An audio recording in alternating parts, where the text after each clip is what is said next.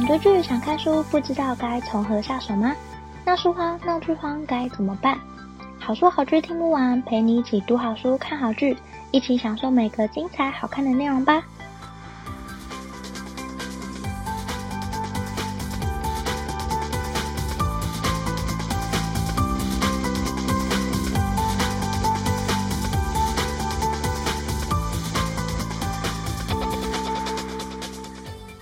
好书好剧听不完。大家好，我是 Jenny，好久不见了，真的是超级超级久没有更新。然后，如果你有听上一集的话，应该知道我最近非常热衷于一个东西，叫做恋爱实境秀。所以最近就是疯狂在看各种恋爱实境秀的节目。那今天这一集也是要来跟大家介绍最近看过的。然后觉得非常非常好看的恋爱实境秀叫《恢复单身的男女》第四季。那今天这一集节目也邀请到我的好朋友，也是来上过很多节目的 Christine，来到节目上跟我一起聊聊这一个恋爱实境秀。那欢迎 Christine。嗨，大家好，我是三度拜访的 Christine。Hello，Christine，很开心你自己看完这个恋爱实境秀之后，然后跟我说你有看，让我觉得很开心。就我原本是要来推荐你的，没想到你竟然已经看了。我已经看完了，而且我真的是觉得非常好看。这是我第一次看，就是这一种恋爱的综艺节目。那我先简单介绍一下《恢复单身的男女》第四季。那他其实呃是一群离过婚的韩国男女，然后这一群人是在美国生活的韩国男女，总共十个人。那他们是为了找回真爱，决定参加这个节目。那节目的一开始就安排这十个人一起到墨西哥的度假胜地坎昆的别墅，然后十个人一起住在里面。那他们就在这个地方认识新的人，希望自己重新找回幸福。然后一开始也是跟其他恋爱韩综一样，要隐瞒各种资讯，例如年龄、职业、离婚理由、家住哪里、有几个小孩等等。嗯、我觉得比较特别的是，这个恋爱韩综跟过去我看过的不太一样的是，它是标榜主打离婚过的人，然后又这一季又是在美国生活的，所以。嗯，家里住哪里就变成一个很重要的资讯，因为美国很大，所以可能会有远距离的问题。然后要隐瞒小孩这件事也是之前没有看过的，因为之前都是可能情侣上节目，他们就没有什么离婚理由或是几个小孩，所以这是我自己看恢复单身的男女觉得比较特别的地方。那在今天开始聊恢复单身的男女之前，想先问 Christine，你之前有看过其他恋爱韩综吗？然后是什么？然后跟恢复单身的男女第四季差在哪里？嗯，我其实看还蛮多韩国恋综的，几乎都有涉略，就是像换乘恋爱啊、交换情侣、单身即地狱，然后这是韩国的，还有日本的双层公寓，然后还有另外一个也是主打离离婚的对象的《爱在山林间》等等的。然后其实我觉得每个恋综邀请来的嘉宾关系都会不太一样，有的是情侣。啊有的是已经分手的情侣，快要分手的情侣等等。然后像这个这次，嗯、呃，恢复单身的男女就是呃离婚，然后再来上节目的。然后我觉得就是因为这个对象不一样，所以就是会跟过去以往看过的有很多不同的地方。嗯嗯，哎、我也很好奇《爱在山林间》，因为那是我下一个很想看的恋爱综艺节目。就是之前我看完《恢复单身男女》之后，就有人推荐我说，那个《爱在山林间》也是主打离婚的，就是夫妻诶离婚的男女一起在这个地方生活，然后是日本的，就跟《恢复单身男女》第四季很像，所以我也蛮好奇，就这两个，你觉得哪一个比较好看？我觉得类型完全不一样，我觉得日本就是日本跟韩国的走向不太一样，《爱在山林间》它的年龄段就落差很大，就是。可能有的是很年轻就离婚，可有的已经呃五十岁以上嘛，就是会有这种落差，所以导致在里面可能年龄比较大的人配对的人比较少，或者是他们比较像是来联谊，然后并不是一定来，然后马上就要再婚，而是比较像来玩，然后看有没有碰到有趣的。或是适合的人，然后试着相处看看，比较没有像呃恢恢复单身男女就是这样这么的很紧张的要马上锁定一个对象进攻，因为会怕被别人抢走，比较没有这种很紧迫的感觉。它是一个比较就是大家一起去乡下玩的那种感觉的恋综，就比较不紧张不刺激。我觉得需要紧张刺激的还是需要韩综。因为我自己看完，我觉得它跟我过往看过的恋爱韩综比较不一样的是，因为我之前看嗯换成恋爱，然后交换情侣，它都是情侣这种身份，然后这是我第一次看离离婚的男女，所以至少在看节目的时候，我觉得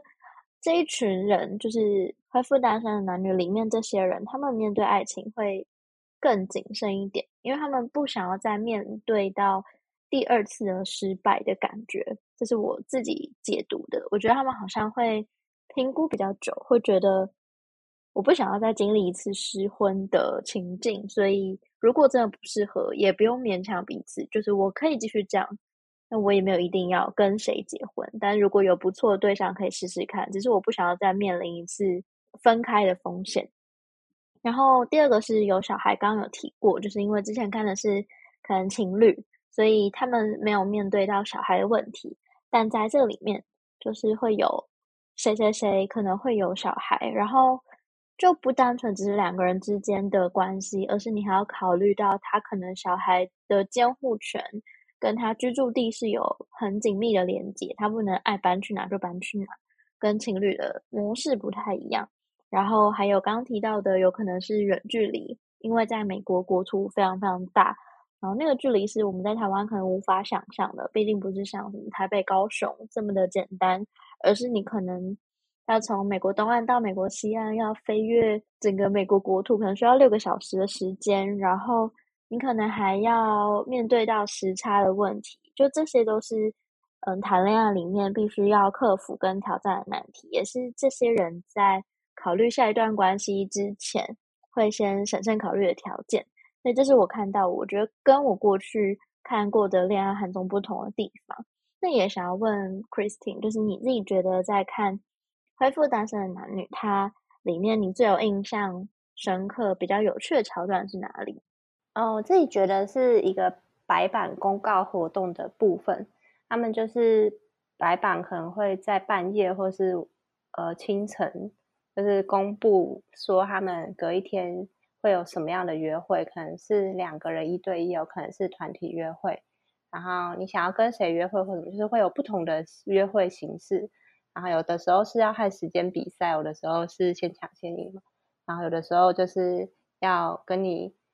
呃有兴趣的对象一起填，或者等等的。就是因为你不知道什么时间会公告，有可能你晚上去睡觉，然后你早上太晚起来，就丧失了第一选择的机会。所以就是半夜到清晨这段时间，好像就是真的不能睡着，要随时注意白板和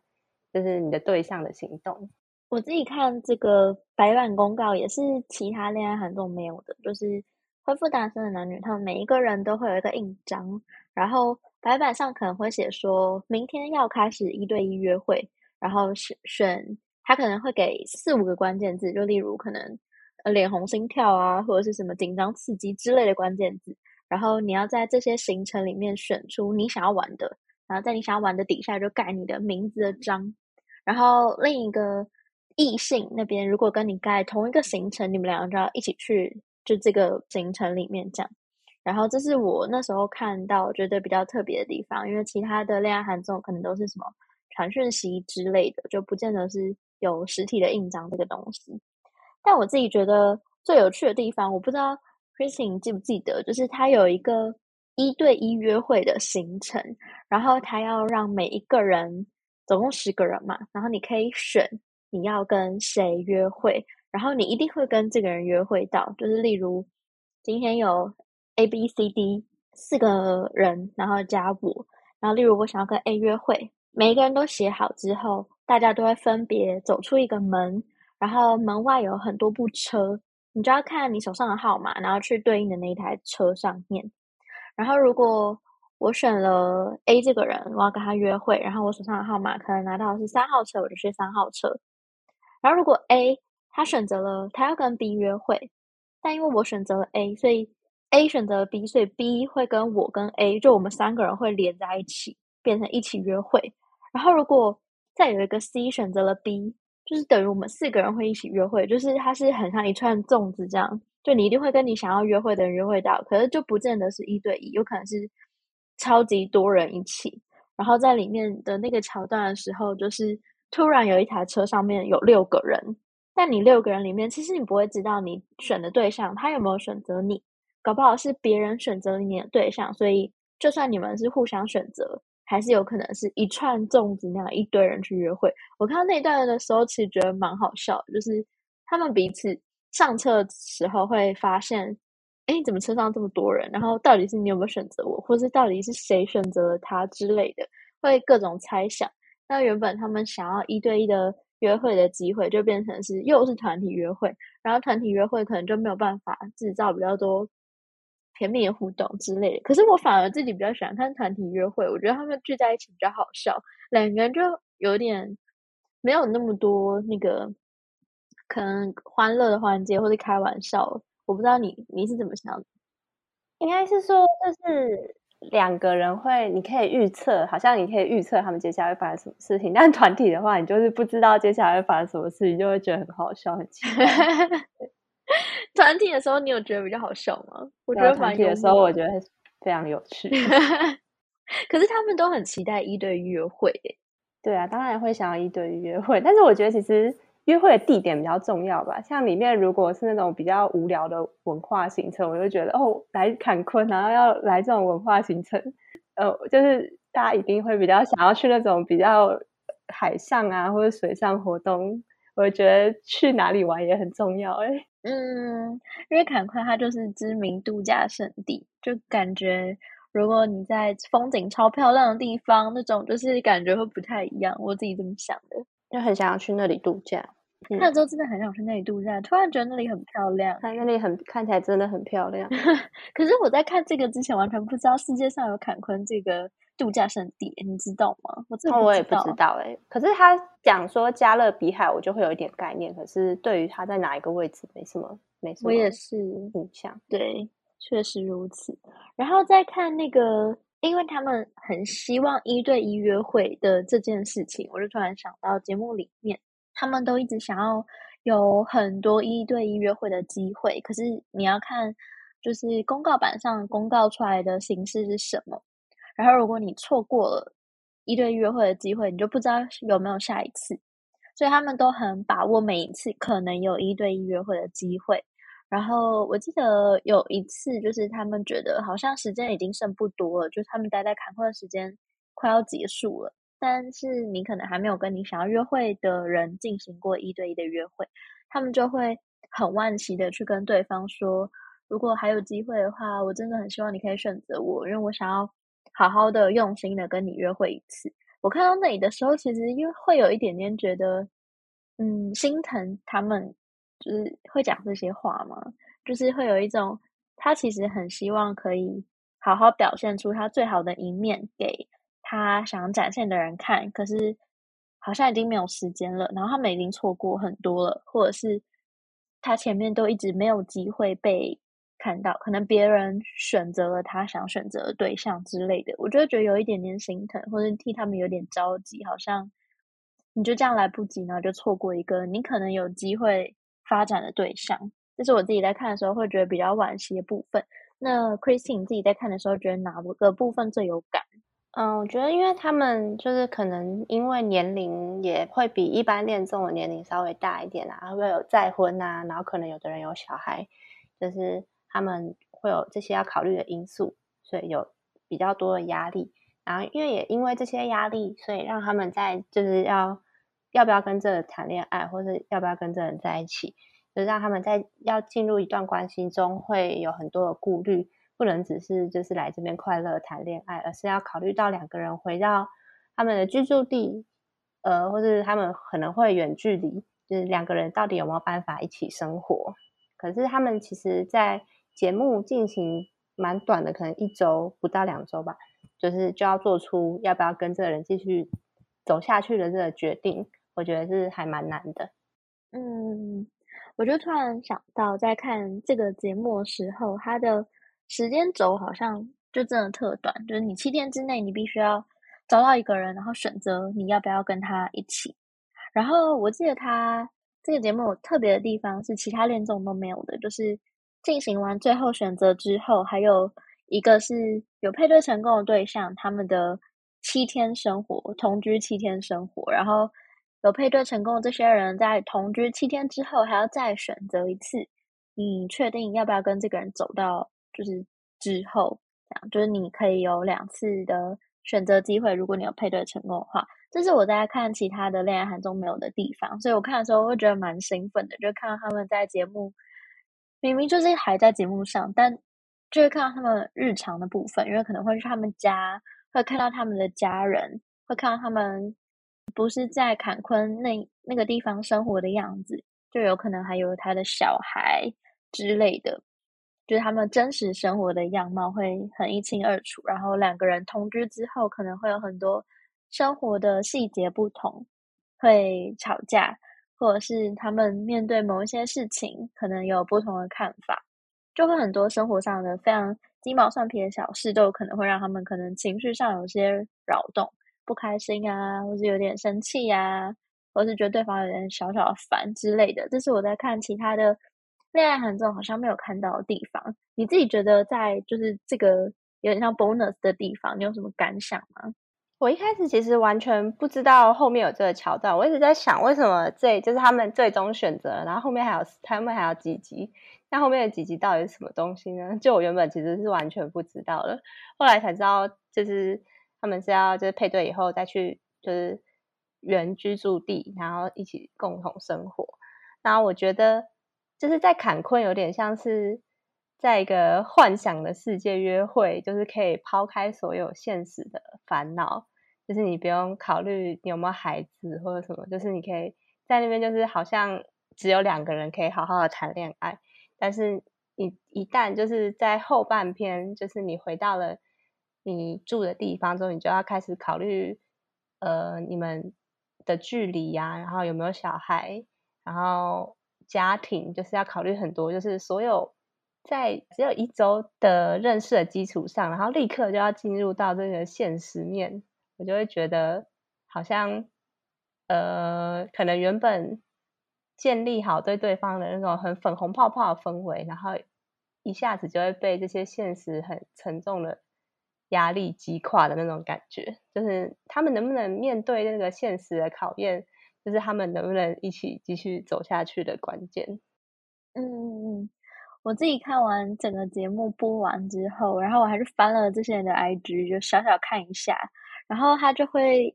放上一些，可能他们还一起，或者是他们可能因为一些因素分开，你有去大翻特翻一下吗？还是你根本就不在乎他们现在到底有没有交往？有有，我有我有大翻特翻，然后我就会说那个谁谁根根本就是来骗的吧，因为会跟我然后大讨论。我自己在看的时候，跟跟男子一起看，不觉得男子就是无法跟我有立刻相同的感受？诶，我觉得。他们就会喜欢那种做作女之类的，因为里面有一个我自己在这一季里面超喜欢的女生叫 Sola，就是她是那种事业上超级成功的人，可是她在婚姻上就是不是很顺利，然后他很希望自己可以在婚姻里面也展现自己在工作上那样自信的样子。然后我自己在看他跟其他人相处，看起来就是人很好啊，那不知道为什么里面没有人爱他，诶，为什么啊？不太懂诶，我觉得他就是顾虑很多，然后比较不主动的类型。我觉得里面就是要靠速度跟靠主动，因为他如果我在这两点上面没有办法赢过别人的话，但如果别人都先开始了，他就很难再就是打入别人的那种感觉。嗯，我觉得是因为这个节目。的前半段在坎昆这一段，它只有七天，所以你其实你七天也很难真的对谁有什么感觉，然后立刻大追求、特追求，你不觉得其实也蛮难的吗？因为就如果刚好还需要再观察一下，那你怎么可能会立刻行动？这我觉得其实蛮难的。我觉得就是把握时间，就是谈个恋爱，就先什么都不要想了，然后就看。我也不知道，我觉得很难的，一个礼拜没有办法。没有没有办法观察完一个人呢？对啊，对对对。然后我突然想到，就是我在看这个节目，有一个应该说有两个印象很深刻的瞬间，是其他恋爱韩综没有感受到的。一个是他们在揭露离婚原因的时候，然后第二个是他们在揭露有没有小孩，或者是有几个小孩的时候。这两个是我看这个韩综微微沉重的地方，因为在谈离婚原因的时候，你可以看到，其实大家都是相爱。然后走入婚姻的，可是他们是因为各种不同的理由分开的，就会让人觉得，就进入婚姻这件事情好像其实很很难。可是你要分开的理由却千百万种，然后各种可能都可以让你们分开。所以，呃，他们在谈这件事的时候，也有很多人会想起过去遭受过的伤害，然后就非常难过。可能有些人是。她跟丈夫没有什么问题，可是她跟丈夫的家人出了问题。这种就是你没有办法改变他的家人，所以你你可能只能选择离开，或者是有一些人他很被家暴，就之类的各种原因。就在看的时候就会想说：天啊，Oh my God！就是就为什么明明是因为相爱，然后走到这个阶段，可是却因为各种不幸，现阶段只能有离婚这个选项才能够幸福。可当时明明是因为。希望结婚可以带来幸福，就有一点讽刺的感觉。然后谈论小孩的部分，我就觉得他们其实，在离婚到来这个节目之之间，有一些时间是可能可以跟别人、别的异性相处，可是都还是没有结果，就是可能有各种原因，也有可能是因为可能有小孩，他们很难找到下一个对象，或者是。他们在揭露有没有小孩之前，其实是一个很紧张的过程，因为他们很担心。我现在好不容易建立好了，我跟你之间没有问题。可是如果你听到我有八个小孩，你会不会想说：“OK，我已经不想跟你交往了？” 就是会很担心。可是如果你自己想想看，你听到对方突然跟你说“我有八个小孩”，我真的也会就是很难跟他说：“OK，我们就是可以克服一切。”我没有自信可以讲这句话，欸，我觉得就是 那一段非常有趣，欸，就是因为他们在一边公布他们有几个小孩，然后就是我跟男友就会就是一起猜大猜吗？这这个对这个人看起来这么老成，或者这个人看起来这么有妈妈感，他应该有八个小孩吧？然后结果后 来就是就是其实觉得也没有那么多小孩，对，小孩没有那么多，可是还是会觉得天呐，这个人居然。对对对，有有吓一跳的，有有吓一跳的地方，有八个小孩，有吓一跳。对，可是可是，在看这个就会觉得他们有点像替他们紧张，就他们揭露之后，然后他们可能面对自己暧昧的对象，会有一种我觉得是不安全感，就很害怕你因为我有小孩之后，你就要重新考虑我们之间，但我们刚刚明处的这么好的那一种，就好像我们。不能只有自己，我们还要考虑到其他的生命，这样我就觉得好累哦。他们可能是先是孩子的家长，然后才是对方的情人，因为会有这个优先顺序。嗯、对，对，我就觉得这一段是其他恋爱韩综，我就完全体会不到的。其他就是什么情侣啊、暧昧对象这种，就还好这样。那我想要问 Christine，自己为什么喜欢这个节目，或者你看完之后，为什么会？为什么会来跟我大大分享说这个超棒这样？哦，一开始其实是觉得节目可以让人非常投入。可能一开始他们在分享他们离婚的原因有各式各样，然后看了之后就会很担忧，说如果未来遇到类似的情况怎么办啊？或是就是看他们在分享他们的情况，就是可以共感他们的。就是快乐、紧张和烦恼，我觉得就是可以非常投入这个节目，是我很喜欢的原因。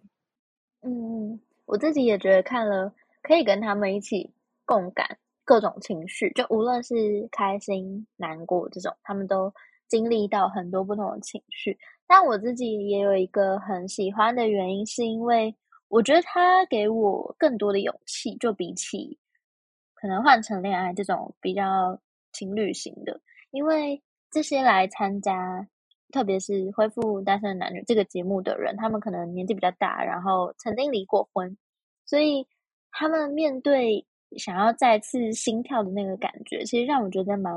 感动，也觉得他们蛮勇敢的，因为他们勇于追求幸福。然后这这件事情让我觉得，就不管几岁，或者是不管我们遭遇过什么，我们都是很希望、很渴望得到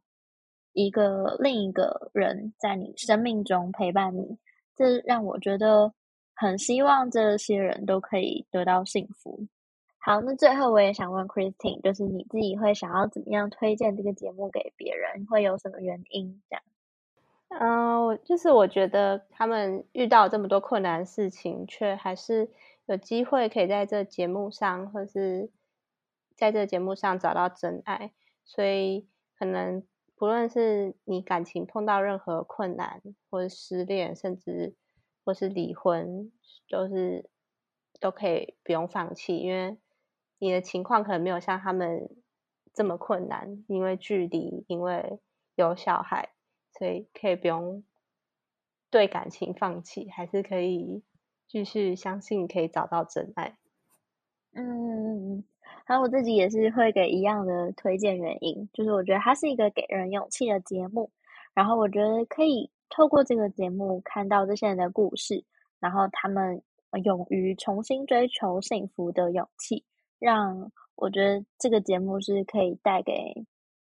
大家一个启示，是每个人都能拥有追求幸福的权利和机会。这是我自己看完这个节目最想要给大家的一个推荐原因。那今天想提出一个问题给大家，就是你还有看过什么超棒的恋爱实境韩综吗？或是综艺节目，不管各国，那欢迎大家推坑给最近很着迷恋爱实境秀的我。那如果你愿意的话，当然非常欢迎分享，让我知道。不管是留下你的评论、粉丝专页或 IG 私讯或寄信给我，都很欢迎。今天介绍的《恢复单身男女》第四季，是最近看完觉得很暖心也很疗愈的恋爱实境秀。就算离婚，也不要对爱情失去信心，还是可以重新再找到爱情跟幸福的。那也非常感谢 Christine 今天来到节目上跟我聊聊你看完的心情，可以找人一起聊这个剧，我觉得非常的开心。也欢迎你下次再来玩，耶耶！那我们两个一起跟大家说拜拜，拜拜，拜拜。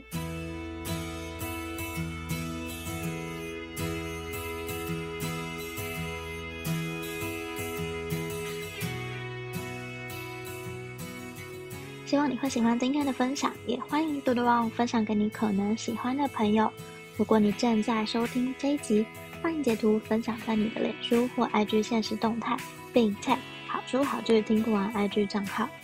喜欢的话也欢迎在 Apple Podcast 给我五颗星好评，并且按下订阅，就不会错过每次更新的最新节目喽。如果任何想对我说、想跟我分享，甚至想推荐我的好书好剧，都欢迎写下评论让我知道。或者大家好书好剧听不完粉丝专页或 IG 私讯我，也欢迎加入好书好剧分享会脸书私密社团，会有我。或其他成员近期看的好书好剧分享，不定期也会有社团限定活动可以参加哦。有兴趣的话，欢迎上脸书搜寻“好书好剧分享会”，很欢迎你一起加入。如果你想更支持我的话，也欢迎请我喝杯咖啡。真的非常感谢听到这里的你，你的每一个聆听、鼓励或批评，都能激励我做出更多更好的节目内容哦。好书好剧听不完，陪你一起读好书、看好剧。我们下次再见，拜拜。